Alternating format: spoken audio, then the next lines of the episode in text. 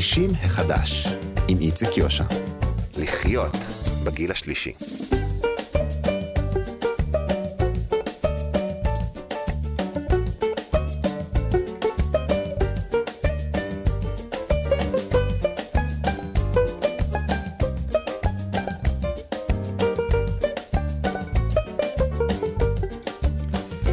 שלום, שלום לכם מאזינות ומאזיני כאן תרבות, אנחנו 60 החדש. עוד מעט נדבר כאן על ספר חדש שמדבר על הטראומות של ניצולי מלחמת יום הכיפורים ועל מידת השפעתן על חייהן עד היום, כאשר הם כבר בני הגיל השלישי. נדבר גם על קבוצת סבתות בגינה קהילתית, נדבר על הסרט שמוניסטים שנפתח שוב להקרנות, ונבקר במועדון 70 פלוס עם הזמרת נירה גל, סולנית להקת פיקוד במרכז, הוותיקה. ומכיוון שנירה גל תהיה איתנו, כל השירים בשעה הזאת יהיו שירים שלה, נירה גל, שנטועה היטב בראשית הפופ הישראלי. בצוות היום שירי קץ, עורכת משנה, אבי שמאי בהפקה, יובל יסוד הוא טכנאי השידור, אני איציק יושע איתכם עד 12. 60 החדש. אתמול והיום משודרת בכאן 11 הסדרה 301 פדויים, סדרה שמביאה את סיפורם המבעית של 301 פדויי שבי ישראליים, קורבנות שבי שנפלו בשבי הסורי ובשבי המצרי. הטלטלה, אני חייב לומר, שאוחזת בצופים בגלל סיפורי הטראומה הכפולה הזאת, מערערת את שלוות הנפש של כל מי שחי בארץ הזאת וגם אוהב אותה. והעדויות האלה מטילות סוג של צל על האהבה הזאת. בעיניי אפילו מעמידות אותה אולי במבחן של הלב והשכל ש... מסרבים להאמין לסיפורים שאנחנו שומעים בסדרה הזאת. יום הכיפורים שקרב מביא איתו עוד ועוד זיכרונות שעולים וצפים אצל מי שהיו שם בשדות הקרבות. הזיכרונות האלה לא מרפים, אלה זיכרונות שמעצבים את היומיום של מי ששרד את המלחמה הזאת, וצובעים אותו לא פעם בצבעים של אימה, של חרדה, והרבה תעתוע אפילו. הספר הזה 73 שכתב דייוויד כהן הוא אחד מהספרים האלה שמעלה את אותם זיכרונות. זהו ספר שבו הכותב חוזר ומזכיר את המלחמה שהודחקה יותר מ-40 שנה ועל המחירים שהוא משלם ביחד עם חבריו. הספר יצא לאחרונה בהוצאת פרדס, ודייוויד כהן הכותב, נספר לכם, הוא פסיכולוג קליני, והוא גם האורח שלנו עכשיו. שלום דייוויד. שלום איציק. אז הסדרה הזאת שדיברתי עליה ומשודרת אצלנו כאן, בכאן 11, מדברת על תחושת ההפקרה של אותם פדויי שבי בחוויה שלהם. הספר שלך ואתה זוכרים טראומות נוספות. אני רוצה לקחת אותך לפתיחה של הספר. אתה משתף את הקורא בסוג של דילמה איך לפתוח אותו. האם לפתוח בסיפור הלטאה, לטאה מסוג כוח, זה השם שלה, ואתה פותח בכל זאת בסיפור הלטאה. אז מה הסיפור ולמה? השאלה שאני התלבטתי בה הייתה לא איך לכתוב את ההתחלה, אלא איך להצליח לחדור דרך המסך של הזיכרונות שירד. ירד אחרי המלחמה, כמו אצל כולם. וחיפשתי דרך אחרי הרבה זמן, בסביבות 40 שנה אחרי המלחמה, שזה תמיד מפתיע למה זה כל כך הרבה זמן, לוקח להיכנס לחזור לדברים, לטראומות קשות. אבל חיפשתי דרך להיכנס, ואיכשהו דווקא הסיפור הזה עם הבעל חיים עזר לי.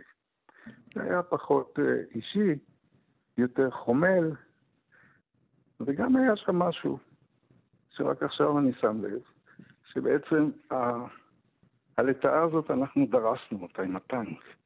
בטעות כמובן. אבל אני חושב שיש פה עניין של דריסה, שאנחנו כולנו הרגשנו דרוסים.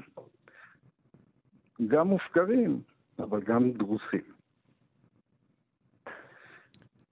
ונסביר למי שבכל זאת לא קרא, נכניס אותו להקשר, אתה אז ממם צעיר, נוסע באימון או בשגרת פעילות עם הטנקים בצוות שלך, ואז אתה מזהה דמות או משהו בדרך, ואתה מצווה לנהג, נהג הטנק, לשבור ימינה או שמאלה כדי לא להמשיך לפגוע בו.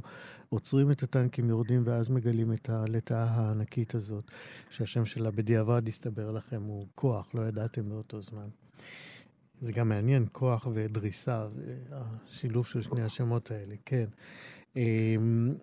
אז אתה אומר בעצם, החוויה של הדריסה שלך, של חברים שלך, של האנשים שהיו איתך, היא אותה חוויה שהמלחמה, שהתוצאות שלה, שההשלכות שלה, הם כמו על מי שנדרסו. בוא תרחיב על זה. כן, תראה, קודם כל, אפשר להגיד שהופקרנו, זאת אומרת, אנשים יש אנשים שמרגישים שהם הופקרו 3 פעמים. פעם ראשונה, איך נתנו בכלל למלחמה הזאת להיפתח בתנאים כאלה, שזה היה הדבר שכל מי שהיה בתעלה, כמוני, הבין שהמלחמה תכף מתחילה, ואין פה חוכמות, זאת אומרת, אני עדיין לא יודע להסביר למה זה יתעכב, יש כל מיני תיאוריות וככה, אני לא יודע. אז זאת הפקרה ראשונה. הפקרה שנייה, שלא היו מוכנים, וכשהסיפור הזה של כל המלחמה התחיל, לקח כל כך הרבה זמן, עד שהגיעו כוחות מילואים ותגבורות, זה הפקרה שנייה. הפקרה שלישית, אני כבר בעצם יש יותר הפקרות. הפקרה שלישית, לגבי אנשים שהיו בשבי. גם אנשים הפלוגה שלי היו בשבי, וגם אני כמעט הייתי בשבי, עניין של מה בכך, מזל. מזל, כן. פשוט מזל, לא יקרה. אז הם היו בשבי והופקרו פעם שלישית. פעם רביעית, אני מדבר על השבועים, חזרו. וחטפו. והתעללו בהם. כן. בעברית פשוטה, התעללו בהם. בגלל הנורמות המצואיסטיות והמפגרות שיש בצבא, אולי הם פחות בכל אופן. והם הופקרו גם פעם 5, לא טיפלו בהם. מה זה פוסט-טראומה? מה זה אנשים שמפחדים? זה דברים שצריך לסלק אותם מן העין. ככה עשו. אז אנחנו באמת עוד מעט נדבר על חמקמקותה של אותה טראומה, ועל כך שגם בגיל 68, 70, היא שווה ועולה אם היא לא, ומהרסת חיים אם היא לא מטופלת בדרך עד אז. אבל אני בכל זאת רוצה לקחת אותך קצת אחורה בזמן, אל אותה תופת, אל אותם ימים ככל שאתה יכול, אל אותו שדה קרב, אוקטובר 1973, אתה, כמו שאמרתי, אז ממם טנקים, איפה תפסה אתכם? ממם טנקים חדש. כן. איפה תפסה אתכם המלחמה, ולאן היא לקחה אתכם ככל שהתקדמה? הפלוגה שלנו הייתה מוצבת קרוב מאוד לתעלה, במה שנקרא תעוז, מרחק של משהו כמו 10 קילומטר מהתעלה, ולכל אחד מהממ"מים היה איזשהו תפקיד, שאותו אמור היה למלא בשעת חירום, נקרא לזה. ואני הייתי אמור להגיע למזרח, ולעזור להם. ומה שקרה זה שזה היה עם כיפור, והתחילו פתאום לעוף לנו מטוסי קרב מעל הראש. אז אני מאוד מתעניין בטיסה מטוסים. ישר זיהיתי שזה אלה מטוסים רוסים, שזה מיגים. עכשיו, כולם כבר רצו לטנקים, ומסתכלים על המיגים האלה, ואף אחד לא מאמין. גם אף אחד לא הבין, זאת אומרת, אני לא חושב שהרבה אנשים ידעו שזה מיקים, כן? חשבנו שזה מטוסים, הרבה אנשים חשבו שזה מטוסים שלנו. אני לא יודע אם אני הייתי הראשון, אולי השני, בכל אופן. אני באיזשהו שלב, גם בגלל שיש לי איזה עניין עם סמכות, שאני לא תמיד סומך על מי שצריך לסמוך. אז אני החלטתי שמספיק. הם עשו סיבוב מעלינו, התחלתי לראות עליהם במקלע, וכולם יראו עליהם במקלע, במקלעים, והם איכשהו נבלו, זרקו את הפצצות שלהם, הסתלקו. הם כבר פגעו בטנק אחד, וזהו, ואחר כך כל הפלוגה התפזרה. התפזרה לכל אחד למקום שלו. למקום שתכננתם באמונים שלכם? למקום שהיה מתוכנן מראש. אוקיי. כן, ואני נסעתי לכיוון המזרח. והייתי שם, נכנסתי. אתה רוצה בפירוט שכזה? אני רוצה לקבל את החוויה שלך, כי אנחנו אחרי זה נדבר על ההשלכות שלה ועל הגילויים שלה ועל איפה היא תופסת אותך כאדם בוגר במעלה שנותיך כבר. כן. אז קצת להמשיך עם ה... כן, כדי שנוכל באמת להיות בהקשר של התופת. החוויה היא מאוד מאוד מורכבת. במיוחד שמסתכלים עליה מרחוק, יש מה להתבונן. תראה, צריך גם להגיד את הדבר הבא, חיילים שמתאמנים כל השנים, ויש להם נשק ביד, הם בחורים צעירים, עם אדרנלין והורמונים, הם רוצים להילחם. זה לא הרגש המרכזי, אבל זה גם ישנו שם. אני מדבר על זה די הרבה בספר. כן. אבל... ואני חושב שהדבר הכי גרוע שאפשר לחשוב עליו זה מין זעזוע מוח או רעידת אדמה. כי כשאני התקרבתי למזח ולתעלה וראיתי את מה שראיתי, זה זעזוע משום שהמערכת התפיסתית לא מסוגלת להבין דבר כזה. זה לא שאתה רואה שם כמה חיילים. אתה רואה שם עשרות אלפי חיילים מצרים, שכבר בדרך לעבור את התעלה עם סירות גומי, הרבה מאוד עברו כבר. תסתכל, אתה לא רק מסתכל, כן? אתה מסתכל, אתה יורה, אתה מפציץ, אתה יורה במקלעים, עושה כל מה שאפשר, מה שנקרא קוצר אותם, אבל זה לא נתפס. אז אני חושב באותה מידה, הרבה מאוד חוויות הן בלתי נתפסות, ואצלי לפחות, הן פשוט נעלמו. כביכול. כביכול הן נעלמו. אז בוא באמת, עכשיו שהבנו את גודל החוסר אונים, את אובדן השליטה, את הייאוש, הפחד, האימה הגדולים, אתה צולח אותו, אתה איתנו, אנחנו מדברים. אתה מתחיל את חייך אחרי המלחמה, לימודים. מתי אתה מבין שהטראומה הזאת היא בעצם סוג של תולעת שמחרסמת בעמודי חייך?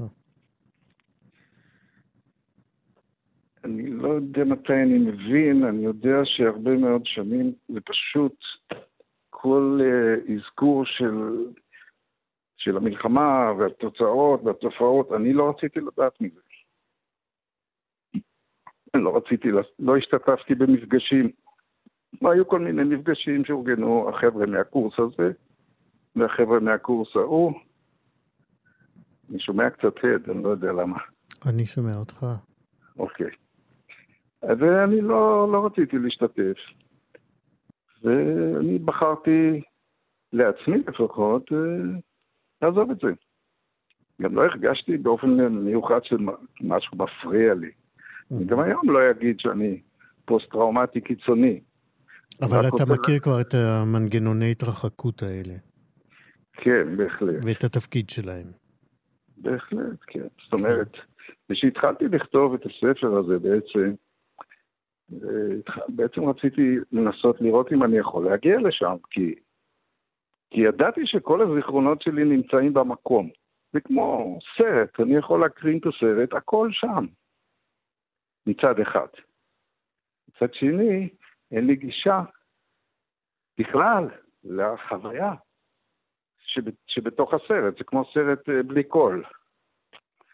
ניסיתי להביא את הקול בסרט. התסריט של החיים האלה, של המלחמה הזאת. זה לא היה פשוט. אבל אני חושב שעשיתי לא רע.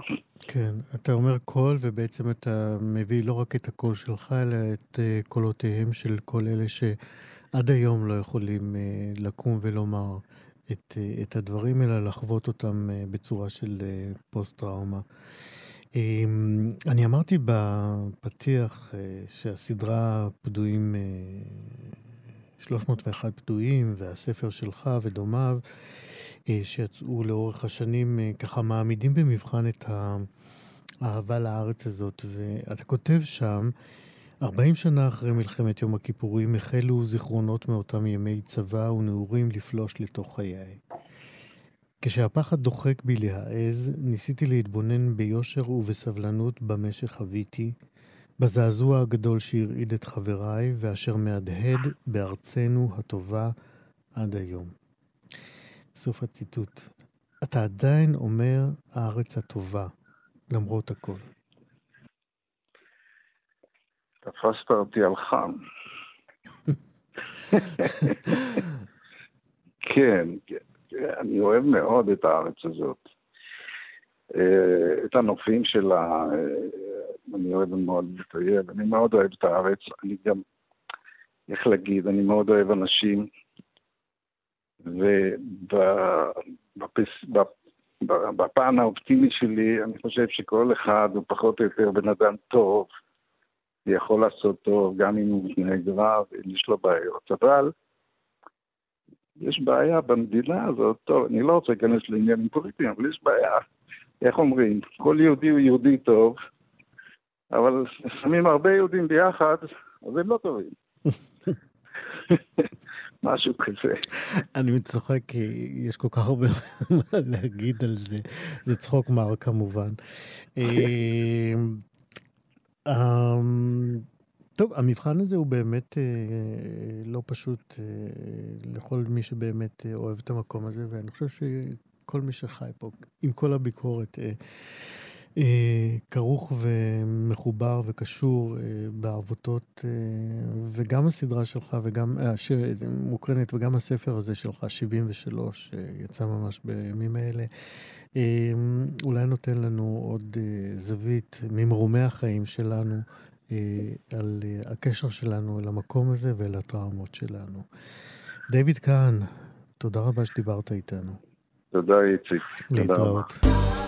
60 החדש. לא מעט אנחנו עוסקים כאן באופן שבו מתמלאים החיים החדשים בגיל השלישי אחרי הפרישה או היציאה לגמלאות. אתמול ככה הייתה לנו איזה מין מחלוקת על המילה, פרישה או יציאה לגמלאות, כל אחד יבחר. בכל מקרה המבחן הוא המגוון הפעילויות הוא רחב, ומעת לעת אנחנו שומעים על כל מיני יוזמות חינניות שממלאות את עולמם של העוסקים בהן.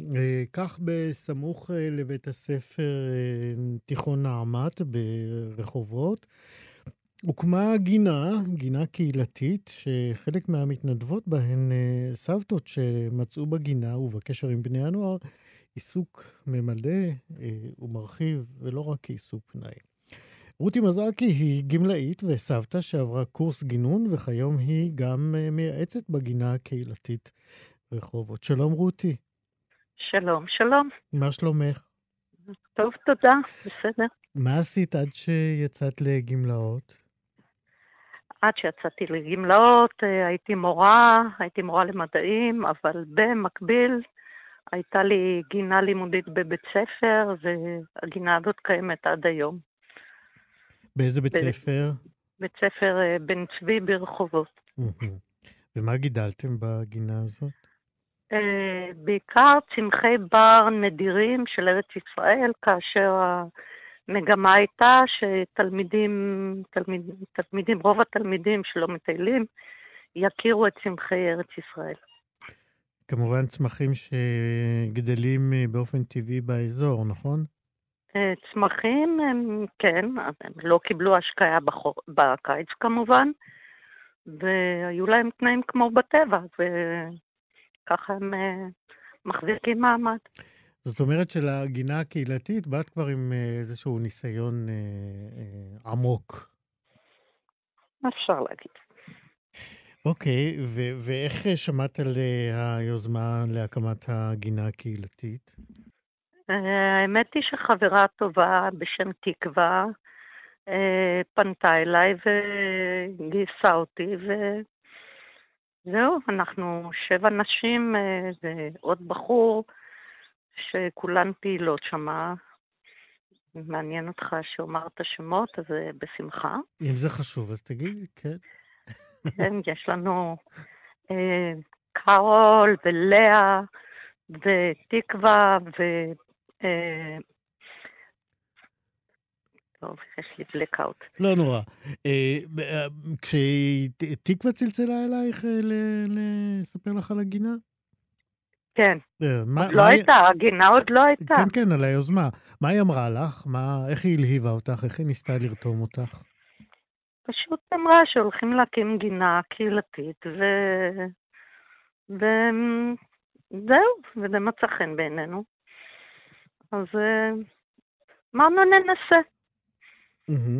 ומה, קיבלתם ייעוץ? הרי אתם לא, חוץ ממך שהיה לך קצת ניסיון, לא ממש ידעתם מה עושים בגינה קהילתית, או שכן היה לך כבר רעיון?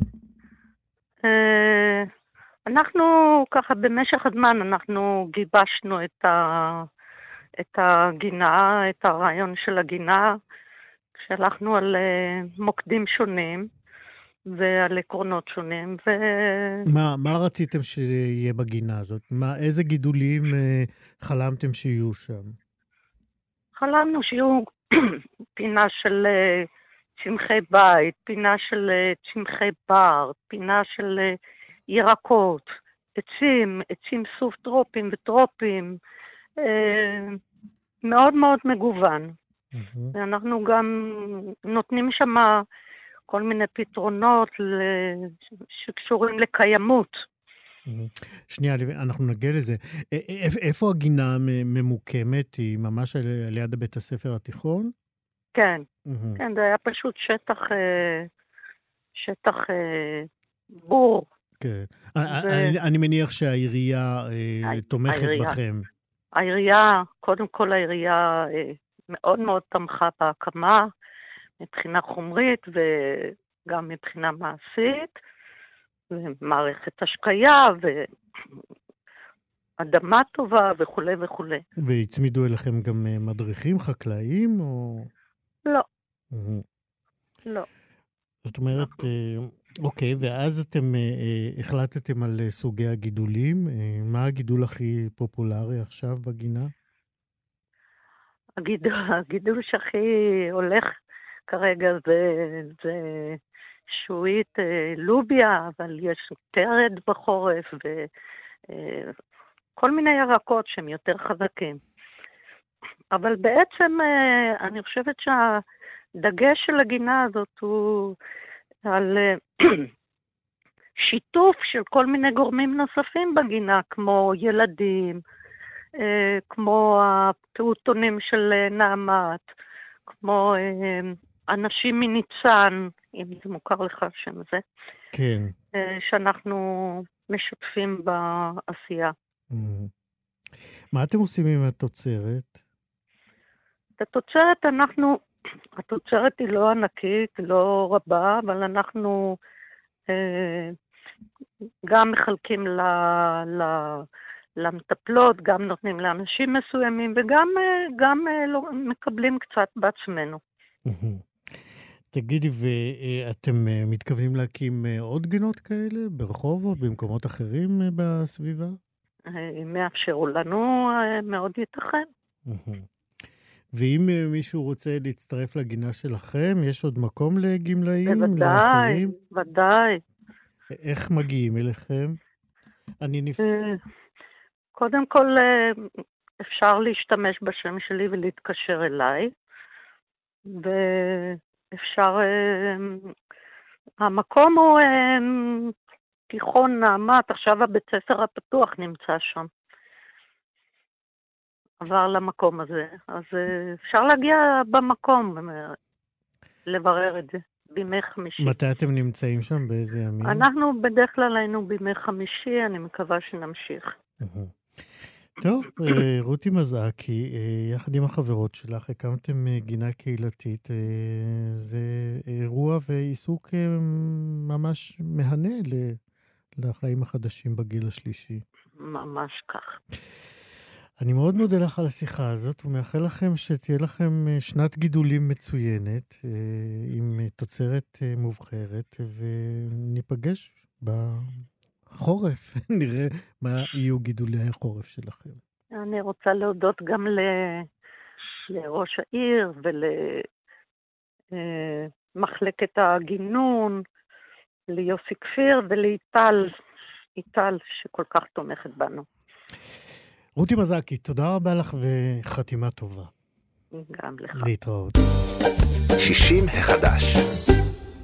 האתר דוקו-TV חוזר ופותח להקרנות מחודשות סרטים רבים שכדאי ונעים לחזור עליהם. אחד כזה שנפתח לאחרונה הוא הסרט שמוניסטים של הבימאית לינה צ'פלין.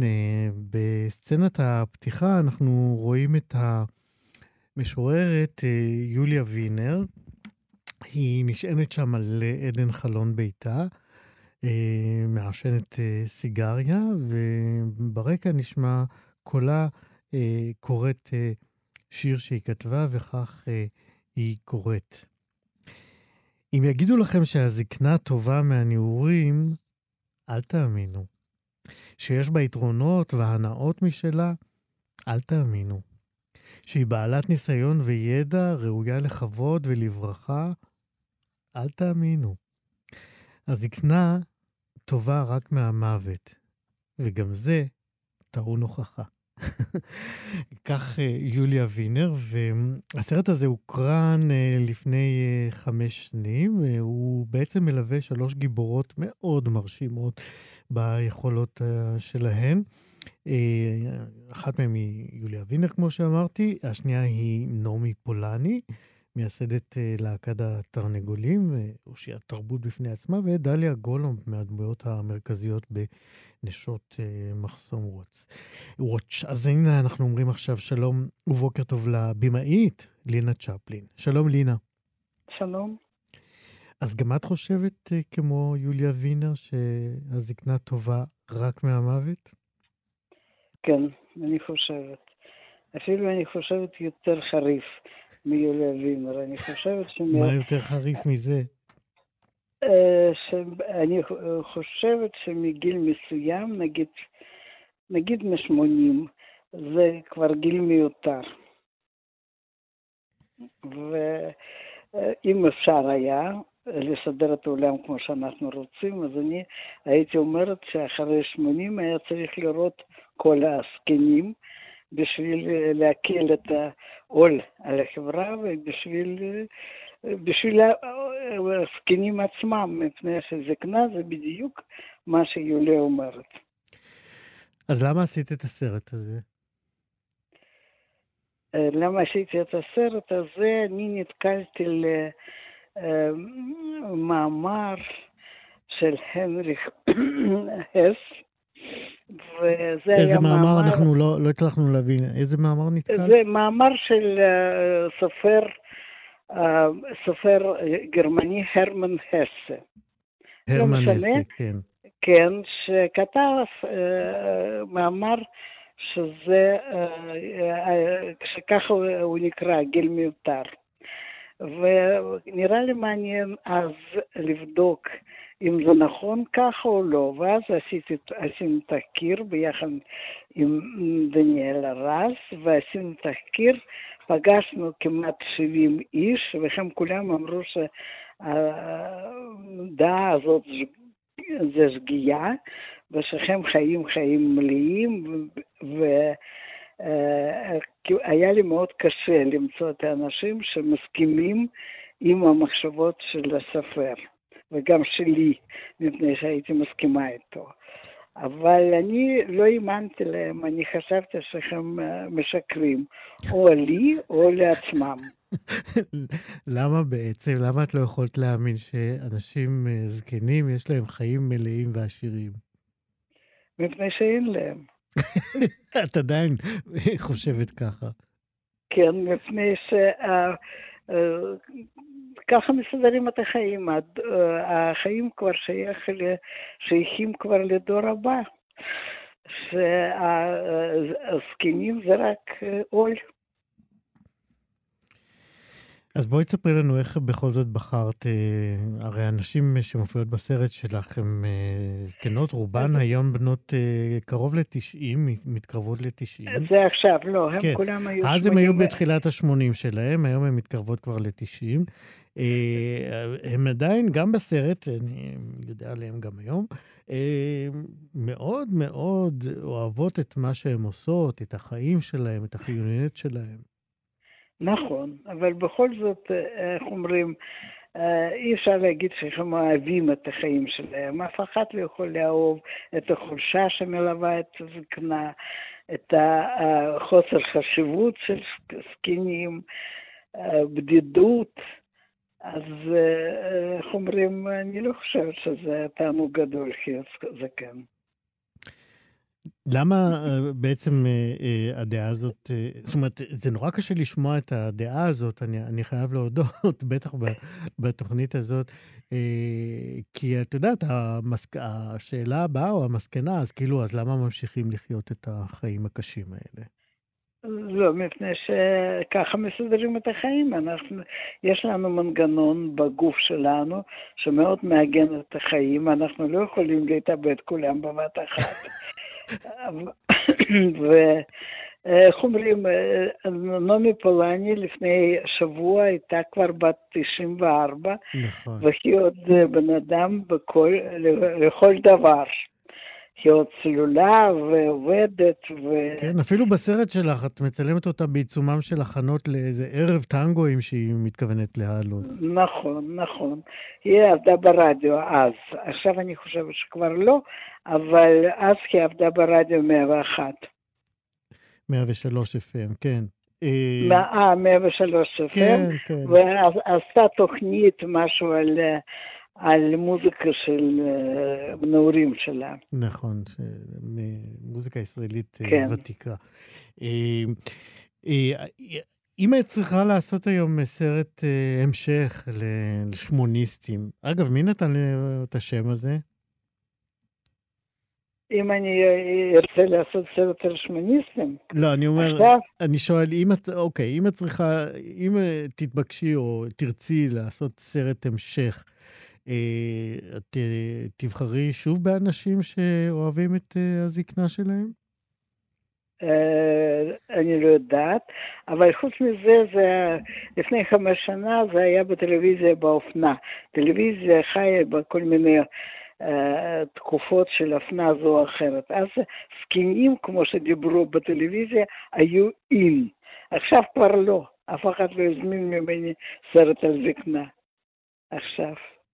זה השתנה. עכשיו, אם אתה מסתכל, אתה בטח מסתכל טלוויזיה, את כמעט לא תראה את הסרטים על זקנה. למרות שאוסקר קיבל סרט פאטר, כן, נכון. על זקנה. אז אני כאילו בסתירה עם מה שאני אומרת. לינה צ'פלין, כן. אני בכל זאת שמח שאת בוחרת להתייחס אל אנשים בגיל הזה, ולהראות את אותם אנשים שכן אוהבים את התקופה הזאת, ויש מה להראות, כן. אנחנו יודעים את זה. אהבת את הסרט, היה לך מעניין לראות? מאוד, הנה, את רואה, אנחנו מדברים עליו. נכון, אוקיי. אני מאחל לך עוד הרבה שנים ועוד הרבה סרטים. תודה רבה. לינה צ'פלין, תודה שדיברת איתנו. תודה רבה. רק נגיד שמי שרוצה לראות את הסרט הוא פתוח, כמו שאמרתי, בדוקו-TV, ויש שם עוד דברים שכדאי לחזור אליהם. שוב, לינה צ'פלין. האורחת שלנו היום במועדון 70 פלוס היא אחת הזמרות המצוינות שהתחילו את דרכן בבית הגידול האולטימטיבי של הפופ הישראלי. אנחנו שומעים אותה עם השיר הנהדר הזה, הקלאסיקה הזאת, עוד חוזר הניגון. אני כמובן מתכוון ללהקות הצבאיות, ואני מתכוון לנירה גל, אחת הסולניות הבולטות של להקת פיקוד המרכז, שהביאה למוסיקה הישראלית כמה נכסי מוסיקה ידועים עד היום, ואהובים כמו גבעת התחמושת. ונירה עצמה השאירה לנו את הלהיט האלמותי, קרוב ורחוק, הלהיט מתוך הסרט נורית. כיום נספר לכם, נירה גל היא מורה מאוד מבוקשת לפיתוח קול, ובין רשימת הלהיטים הנוספים שלה, אנחנו זוכרים כמובן את עוד זוכר לניגון, ומתחילת הדרך את יהודים רחמו רחמו, מתוך המחזמר המחשפה, שבו היא שיחקה בתפקיד מירה לאו. לאורך כל השנים האלה השתתפה בעשרות הפקות, ואני שמח להגיד עכשיו שלום ובוקר טוב לנירה גל. בוקר אור. מה שלומך? בסדר גמור, תודה רבה. אז בואי נספר לכולם שהזכרתי את הלהיט הגדול שלך, קרוב ורחוק. הרבה מאוד שנים היו אנשים בטוחים שמי ששר אותו יונה אליאל. נכון, זה לא רק השיר קרוב ורחוק, וגם השיר אנשים יש בעולם, שגם היה שלאגר, ובעצם כל השירים מהסרט נורית היו שלאגרים.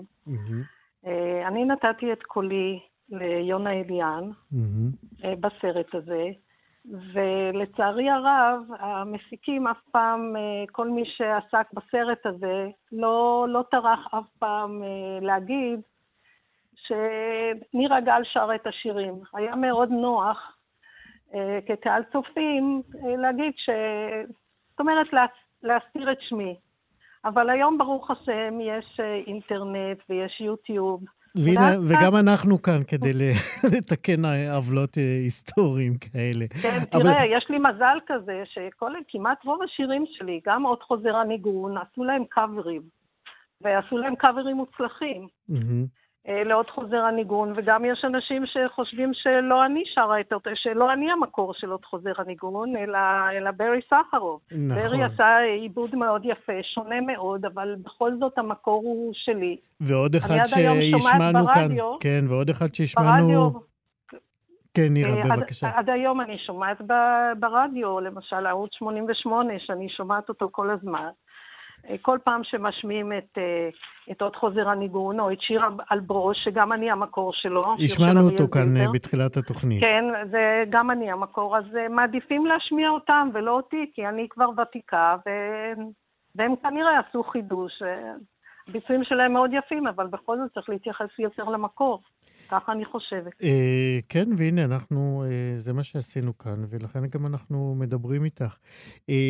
ספרי לנו קצת על, אמרנו שהיית בהרכב הכמעט אגדי של להקת פיקוד המרכז, את יודעת, לכל להקה יש איזה מין שנים שהם השנים שלה, ואת באמת היית בשנים של כל הלהיטים הגדולים של פיקוד מרכז. כן, שנת 67-68, מלחמת ששת הימים.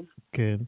ואנחנו התחלנו לעבוד, אני זוכרת, על התוכנית, ובאמצע פרצה מלחמת ששת הימים, ולא הייתה ברירה, חילקו אותנו, וכשנגמר לזמרים סולניים, אני הופעתי אז עם ישראל יצחקי, זיכרונו לברכה, ואחרי שנגמרה המלחמה, התחלנו לעבוד עם יאיר רוזנבלום ודני ליטאי על התוכנית החדשה, והלהיט היה כמובן גבעת התחמושת. השמעתם פה את השיר, גם איזה ערב יפה שמעתי, ובאמת התרגשתי מאוד לשמוע את זה. זה דואט שעשיתי עם קובי רכת, שהיה גם סולן הלהקה. נכון, ועוד בתחילת התוכנית הזאת השמענו גם את אני ואתה, אתה יוצא למלחמה. כן, אני ואתה כתב יאיר רוזנבלום. השיר הזה לא כל כך הצליח. אבל הוא צעד במצעדים, למי שזוכר. כן, הוא שיר מאוד תמים, המילים שלו מאוד מאוד מאוד מאוד תמימות. היום אני לא חושבת שאפשר כבר לשיר מילים כאלה. ממש לא. בטח לא שמחה. היום לא הייתי שרה שיר כזה. לא, ברור. אבל הייתי חיילת, אני צריכה לשיר מה שאומרים לי, וגם אז זה נראה לי כל כך תמים, בכלל היינו נורא תמימים. כל הטקסטים שעשה חני חזון בלהקה, טוברשת שיערביק, כל מה שהיה מאוד תמים, היום אני שומעת את זה וזה ממש מצחיק אותי. איזו תמימות ואיזה נאיביות ואיזה אפוריה הייתה אז. זה לא יאמן פשוט. אבל היה לי מזל, אני הייתי בלהקה בתור הלהקות, הלהקות, התור של הלהקות של... מי היו עוד שהתפרסמו אחריך אחר כך? דודו זכאי היה איתנו, שהפך לזמר מאוד מצליח של שירי ארץ ישראל. הייתה איתנו איריס יוטבת, שאחרי ששיחקה הוא הלך בשדות. למעסידה, כן. כן, היו טובים ויפים, וכמובן קובי רכת, בחלק כבר גם לא איתנו. עצוב. וכמובן האקורדיוניסט המיתולוגי איתן שפירה, והמתופף המיתולוגי גבי ארשקוביץ. היו אצלנו כישרונות גדולים, וחני חזון המצחיקן. זכרונו לברכה. ואחרי זה באמת התחלת קריירה גם כשחקנית, גם כזמרת, והמון המון הפקות. אבל היית גם קולגה שלנו, היית עיתונאית איזושהי תקופה, בעיתון העולם הזה. נכון. ספרי לנו על התקופה הזאת. אני זוכרת אותך, איציק. אני עשיתי הרבה קונצרטים מאוד מאוד יוקרתיים בפריז, הייתי אורחת של פיאר קרבן. והיו לי שם קונצרטים מאוד מאוד מוצלחים, ואיזה מפיק גדול רצה שאני אשאר בצרפת ולשלוח אותי לכל דרום אמריקה לעשות קריירה. ואני השארתי ילדה בבית, תינוקת שרצתה את אמא שלה. לילך. ואני ויתרתי לילך, כן, ואני ויתרתי, חזרתי לארץ, ואני זוכרת שסידרו לי הופעה בקריית שמונה, באיזה בית קולנוע, ובאמצע ההופעה אני שמעתי בקבוק, ככה נגרר על הרצפה. אתה יודע, הקהל הישראלי... מגלגלים בקבוקים. מגלגלים בקבוקים, זה כמו ליפול מאיגרא רמא לבירא עמיקתא, ככה אני הרגשתי. למחרת, אחרי ההופעה הזו, ניסיתי לעשות בבוקר פיתוח קול, כמו שאני רגילה לעשות יום-יום, ולא יצא לי קול. פשוט איבדתי את הקול שלי, כנראה מסטרס, אתה יודע, הסטרס גם עושה רע מאוד לגרון. וזה את יודעת מצוין, כי את מורה לפיתוח קול. כן, בדיוק, בדיוק, והרגש מאוד משפיע, לא יכולתי שנה להוציא הגי מפי. וואו. ואז אמרה לי חברה, תשמעי נירה, אני יודעת שאת יודעת לכתוב יפה. בואי אני אסדר לך פי, תעבדי איתנו בעולם הזה אצל אורי אבנרי. אמרתי, טוב, ננסה, באתי לאורי אבנרי, ואמר לי, לכי בובלה, תכתבי. עשי כתבות ועשיתי, ועבדתי שנה בערך, שנה וחצי בעולם הזה, ויום אחד עשו חגיגות יום הולדת במערה, עשו לי חגיגת יום הולדת במערה, מועדון ביפו, שאחר כך הופעתי הרבה שמה, ופתאום הקהל התחיל לצעוק, נירה, נירה, לבמה, לשיר. ואני אמרתי, אני לא יכולה לשיר, אני לא יכולה, מה אתם רוצים ממני? ומישהו קם ודחף אותי לבמה, ואלי קניאל, שזיכרונו לברכה, שהיה על הפסנתר, התחיל לנגן... נירה, אנחנו חייבים לסיים, ואני רוצה לשמוע קצת מאנשים יש בעולם. נירה גל, שמחנו נורא לדבר איתך, היה כיף, ושתהיה לך שנה טובה ועוד המון שנים של פעילות מצוינת. הנה, אנשים יש בעולם. נירה גל. תודה רבה, איתי. להתראות. 60 החדש. זהו, כאן אנחנו גם מסיימים את 60 החדש להיום. תודה רבה מאוד לשירי קץ, עורכת המשנה אבי שמאי בהפקה, יובל יסוד, טכנאי השידור. אני איציק יושע, מאחל לכם ימים טובים.